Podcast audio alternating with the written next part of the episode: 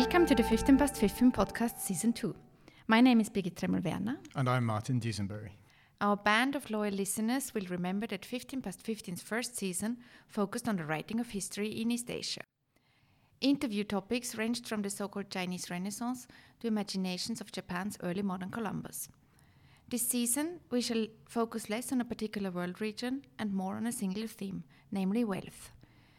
In the 15 interviews that make up this second season, we want to ask about how wealth has been imagined, theorized, displayed, moved, and dug up, and of equal importance, how wealth has been written about by historians.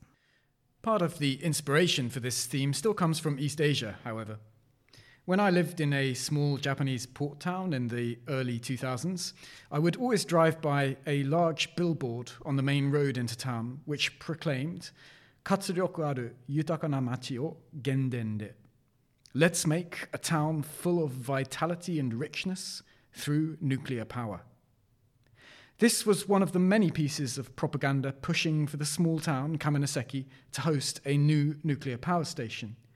To many outsiders, nuclear power might seem to be the standout phrase of the billboard, but I would argue that the most provocative word is yutaka, rich. Yutaka can also mean affluent, as in the so called affluent society of Japan's post war decades. And in combination with another Chinese character for wealth, its alternative reading, hofu, can also mean abundance, plenty, or bounty. Living in Kaminoseki, I began to understand the full range of meanings that can be associated with ideas of richness and wealth. Yutaka referred to the alleged financial benefits of nuclear power in terms of tax returns. It referred to a sense of societal security in terms of younger people having stable jobs. It referenced the port town's rich history as a trading hub in Western Japan's inland sea. But in the hands of anti nuclear activists, Yutaka also referred to the richness of the environment and local ecosystems which they claimed would be permanently damaged by building a nuclear power station. It spoke to the questionable ethics of accepting riches bestowed by an outside company and the central government. And it connoted a set of societal values that were more important than money or profit. And so wealth opens up all sorts of different ways of imagining the world we live in and the world of the past. Back in June of 2019, the University of Zurich hosted the fifth Congress of the Association of Swiss Historians on the topic of Reichtum, Richesse, or in English, wealth. We decided to use this conference as the starting point for our second series of 15 past 15, in order to explore questions of capital, labor, inheritance, charity, luxury, resource extraction, and much more. To discuss some of these themes, we are delighted to be joined in this first interview of season two by Simon Teuscher, professor for medieval history at the University of Zurich and currently co chair of the Department of History here. Professor Teuscher was one of the members of the steering committee for the conference on wealth. Thank you for being with us today. Thanks for having me. And so, our first question is a simple one Why did you choose Reichtum or Richesse as the conference main theme? Wealth is is such not among the major topics in history today, but many topical debates converge on wealth. Uh, questions about growing inequality, about paid and unpaid labor, in particular uh, for care work and its relations to distributing access to wealth, questions about wealth and power, of course, a classic topic of political history in particular, and then environmental problems, uh, the, the limits of the imperative to maximize wealth. Uh, one of the departing points of our discussions about wealth as a topic for the conference uh, was indeed the saying of Francois Guizot, a prime minister of France in the 1840s, who uh, justified property qualification in elections by the slogan Enrichissez-vous par le travail et l'épargne, uh, saying that uh, although there was a, a census uh, voting system uh, with where where property determined the weight of your vote, uh, he said wealth is something that is accessible to everybody. And what then is the significance of studying wealth in a place like Zurich or Switzerland? well, that is, of course, taken as a joke by many of the other Swiss, uh, Zurich standing for the financial world and for wealth uh, in Switzerland. But uh, our interest in wealth, I, I mean, we liked uh, this, um, how do you call it, punch. we liked the punch related to it, but our interest in wealth was really of an academic uh, kind. So you're a medieval historian. How does this theme of wealth relate to your own research? One of the ways in which I got interested in wealth is uh, through my work on uh, kinship and the long term development of kinship in European history. Uh, the conventional wisdom uh, says that uh, kinship has been in decline ever since the Middle Ages in European history, and that uh, the declining importance of kinship and the growing importance of the individual is a distinguishing feature of modernization as it happened in the West and is supposed to happen in the rest of the world. And when we uh, look at wealth, it is very obvious that even in modern and postmodern Western societies, kinship is far from having uh, disappeared. Um, the the share of wealth that is passed on through inheritance uh, has been growing in the last few decades. And uh, modern democracies have not delivered on their promise to dissociate power from uh, descent and inheritance uh, when we take wealth into consideration. So, in this context, um, speaking as a non medieval historian, I think it's fair to say.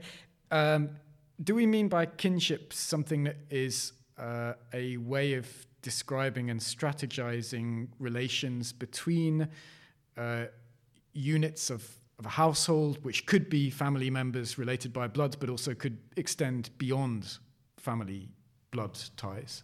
Yes, it's certainly something that is larger than the family. I mean, one way of thinking about the decline of kinship in the uh, classics of social science since the 19th century has been to say that kinship is sh- shrinking in the course of history. It's shrinking down to the size of the nuclear family and then ultimately the entirely isolated individual.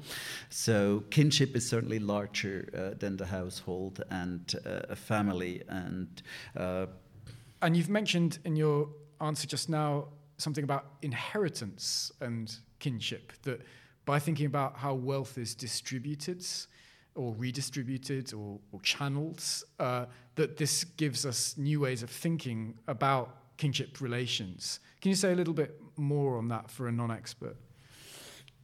Well, uh, one way of thinking about kinship relations is that they are ways in which people organize themselves around property. And uh, what we try to uh, establish, or what I try to establish in my research, is that kinship, rather than disappearing or declining, is something that is changing. And one of the ways in which it changes is in relation to uh, forms of property and forms of wealth. Can you give um, us an example? Yes. Uh, so, in the course of the Middle Ages, um, uh, landed property became an ever more important source of both wealth and political power.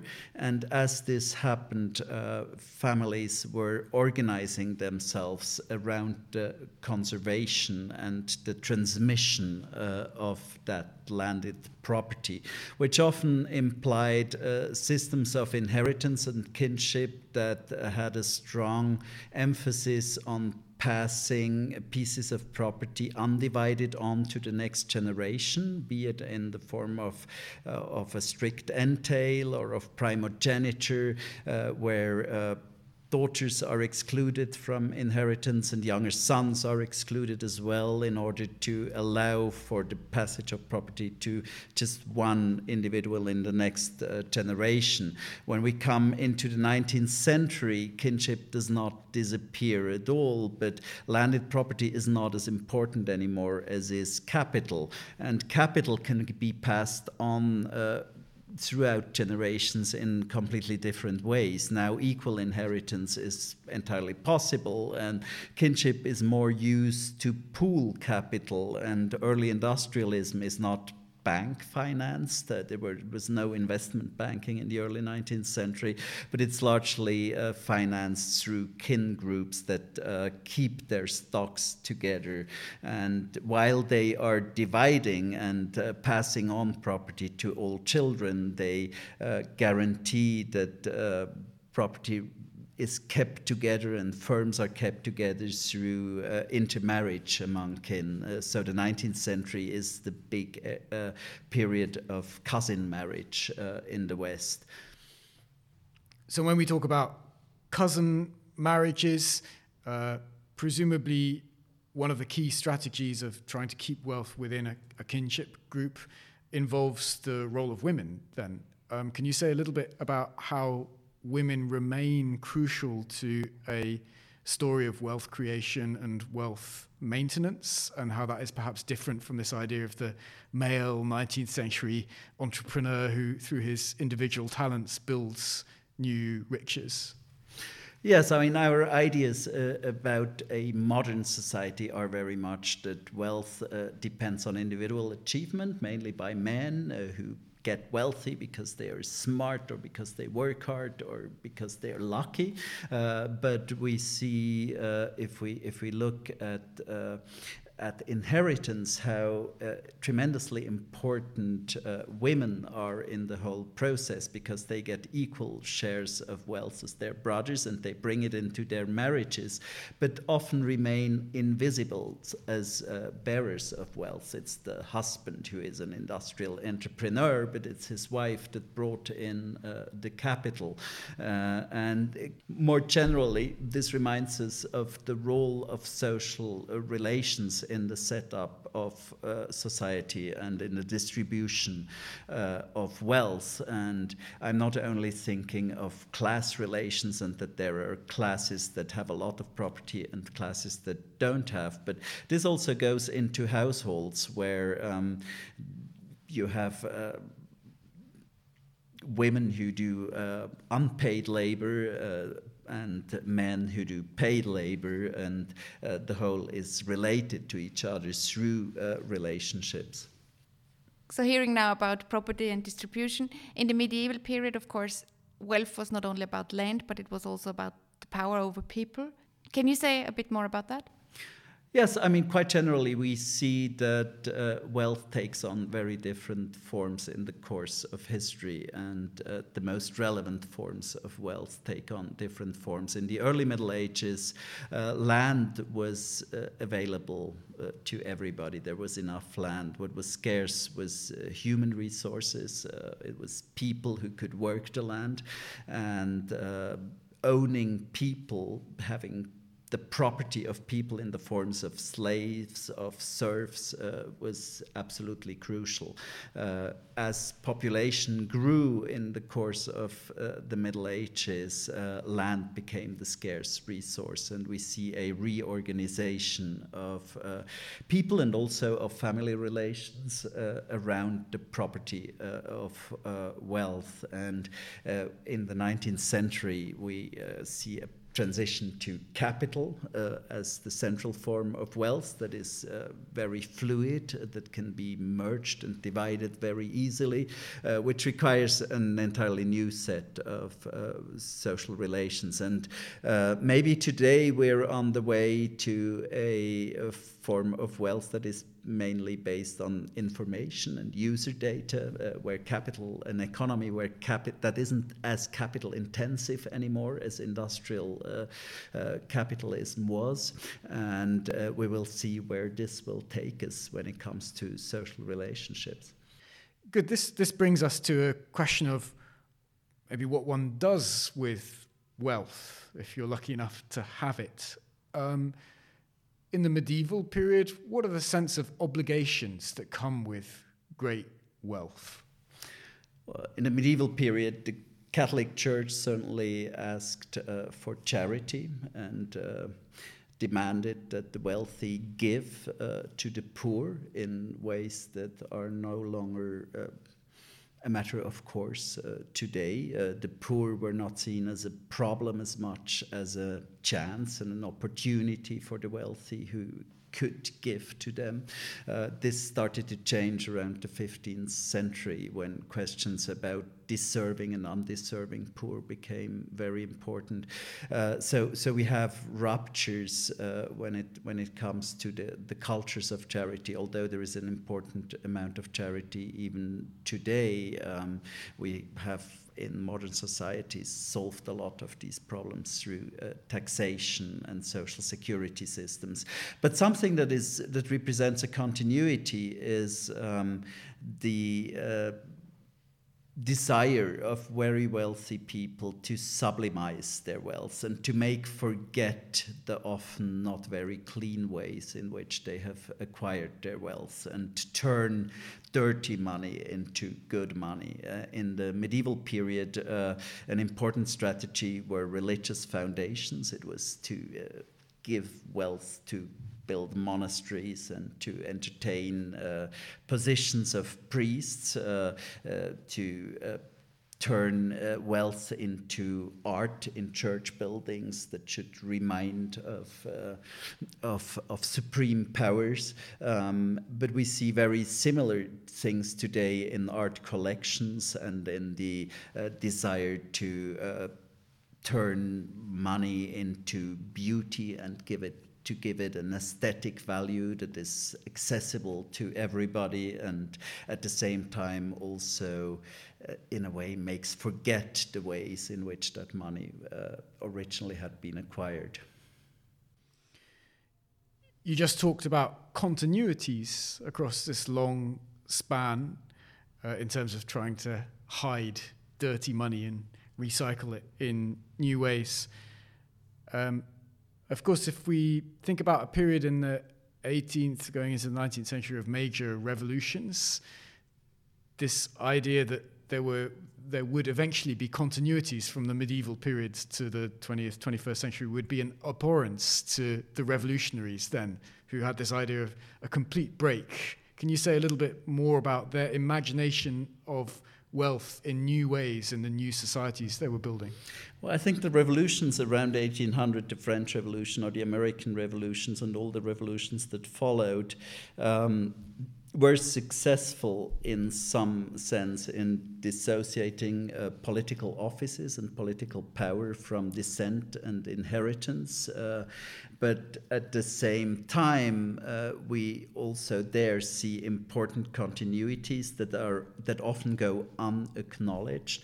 Uh, in particular, the fact that wealth continues to be passed on uh, through generations and passed on through inheritance, and uh, this may be even to a growing extent. Uh, this is maybe the moment to invoke the uh, study of Piketty and many who followed in his footsteps and who showed that in most Western countries, uh, the share of individual wealth that comes from work rather than inheritance has been growing throughout many decades since the early 19th century up to the 1970s.